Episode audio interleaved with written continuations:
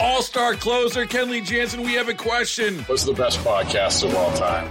Baseball isn't boring, baby. I'm Rob Bradford, and every single day I'm sitting down with the biggest names to show you this great game is the greatest game. It's my podcast, it's my passion. It's a cause I started more than two years ago and is now the most prolific national daily baseball pod there is. Another fact. So jump aboard the BIB Express. Follow and listen to Baseball Isn't Boring, presented by Wasabi Hot Cloud Storage on the free Odyssey app or wherever you get your podcasts.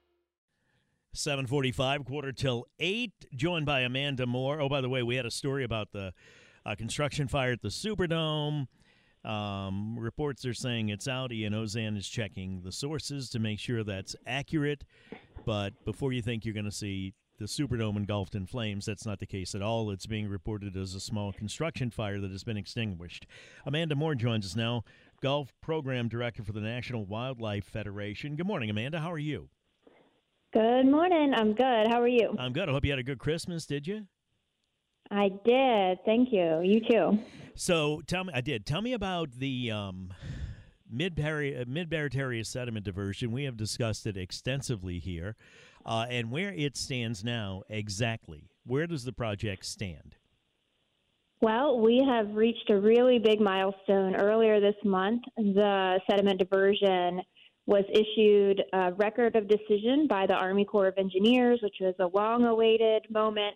And that really permits and authorizes the project to advance and sets it up to move into construction.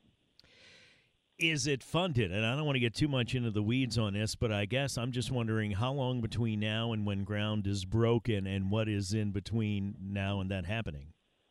Great question. So it does have funding, which is something that um, you know is a huge deal. This is a two billion dollar project.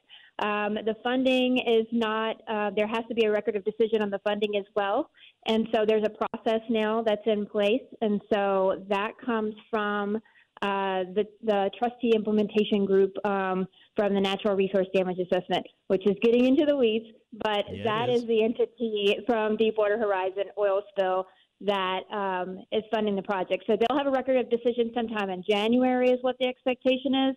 And then there's a period of time before they actually break ground. But after that, pretty much ready to roll. So let me ask you it this way: Is there any doubt that this is going to happen? Um, it is moving forward. The trajectory is very strong right now. I think probably the biggest hurdle was the record of decision from the Corps on permit, and and it's we have achieved that. So Let me phrase it differently: Is there anything that you could foresee that could derail this or stop it?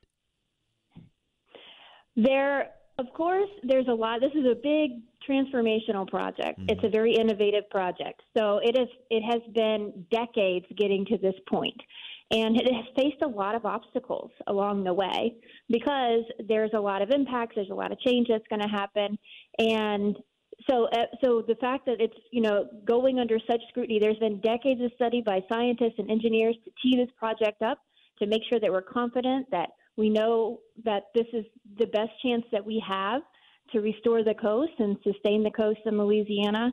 And so there's a lot of confidence from the agencies and from everybody involved in terms of decision making that this is ready to move forward. Talk about the genesis of that, if you will, Amanda, because you know we've been talking about it extensively in 2022. But you say decades. When when was this concept first uh, envisioned? And then uh, take us through the steps, I guess, if you will. So what I've heard is that this thing was about 40 years or so that folks have really been talking about it. It was called, it had different names.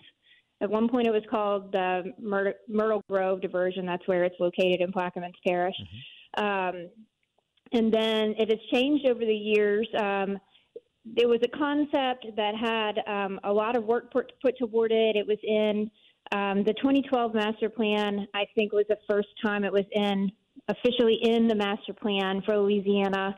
Uh, it was a foundational project for the master plan, and then it um, it has been continually studied by the state, by the Army Corps. When Deepwater Horizon happened, and there was a you know ground zero for injuries to um, the coast was right there in the Barataria Bay area, and so this was put forward. This was a funding source coming from Deepwater Horizon, and they were able to um, to get everything lined up for this project. There's been independent commi- um, you know committees that have worked on this, independent science, and and just so much review and scrutiny has gone into this project. So very exciting to be able to get right to construction. All right, let me take a break. I'll pick it up here when we come back. Amanda Moore is our guest. She's the Gulf program director for the National Wildlife Federation. That eh, Amanda, how did you phrase it? A core what? The Corps gave it its what? It's a record of decision, so Wait. it permits authorizes the project to move forward. It would be fair to call that the giant final step. Um, if you don't, the fund, it's the biggest, uh, probably the biggest hurdle. The funding is next, but um, I think this was the big one. Biggest hurdle. Okay, 750. More when we come back. 504 260 187. If you have any questions or comments, that's the Oakland Heart Jeweler Talking text line. It's open. 751 now. Time for traffic. WWL. 754, Tommy Tucker, WWL, back with Amanda Moore, Gulf program director for the National Wildlife Federation, talking about the Mid Barataria sediment diversion.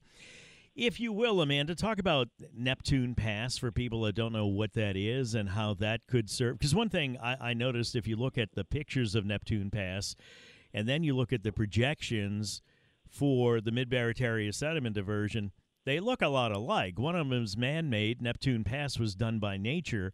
Uh, talk about that, if you will.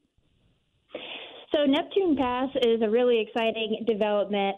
Um, I, I think it started forming in around 2016. There was a cut, and then it started widening up. And by 2019, it was pretty large. Um, in a couple of years, it was um, delivering massive amounts of sediment and fresh water and onto the other side of the river from where Mid is, uh, on the Breton side, Breton Sound area.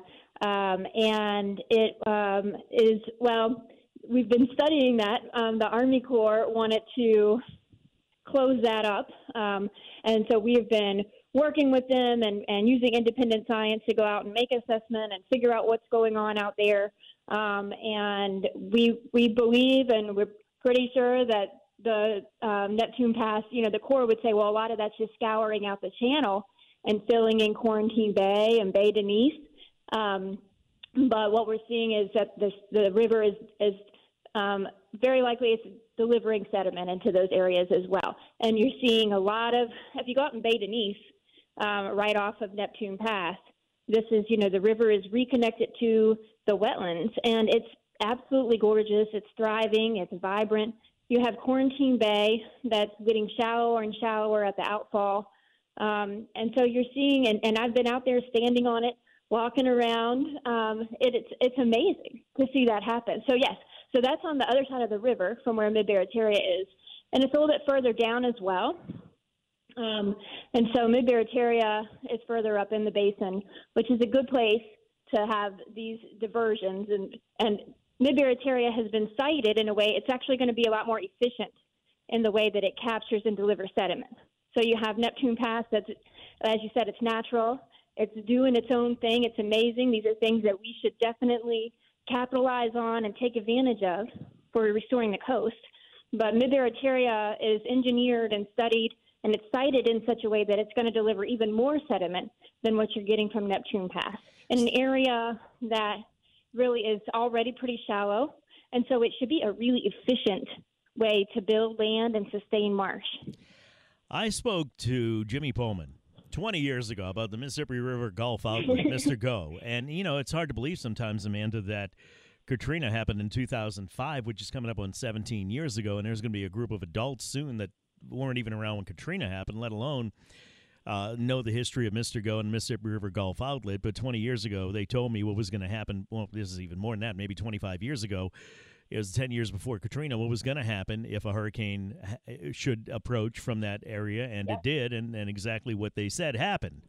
So, along those lines, you've also been involved with the Mr. Go restoration, correct? Where does that stand? That also, I mean, my goodness, in the in a couple of weeks, Louisiana had some gigantic strides um, in their coastal program. And on Mr. Go, one was the record of decision for Mid Barataria, and then the other was that the Congress um, clarified the cost share for implementing the Mr. Go ecosystem restoration plan, which has been essentially sitting on a shelf for a decade, um, waiting for a decision to be made on who's going to pay for implementation. And so they got a decision. It was 100% federal um, payment. And so now the work begins to move forward with restoration, the restoration plan out there. The state has been moving forward with um, different funding sources because it's a priority area, but um, they are uh, now they have a lot more momentum because it's been a huge hurdle um, is figuring out the cost share. So that is ready to move forward too. So exciting 2023 ahead. So the environmental part has already been decided. The legal part was what was left, and the liability part, and that has been determined. Correct? It has, and so there's there's still some steps. You know, I mean, I think that there's a lot. The state and the Corps and the stakeholders in the area um, have to all work together to figure out, you know, what the next exact next steps are. But that's heading in the right direction right now. Thank you. Happy New Year, Amanda, uh, Gulf program director for the National Wildlife Federation. Thank you. Somebody texted in. Can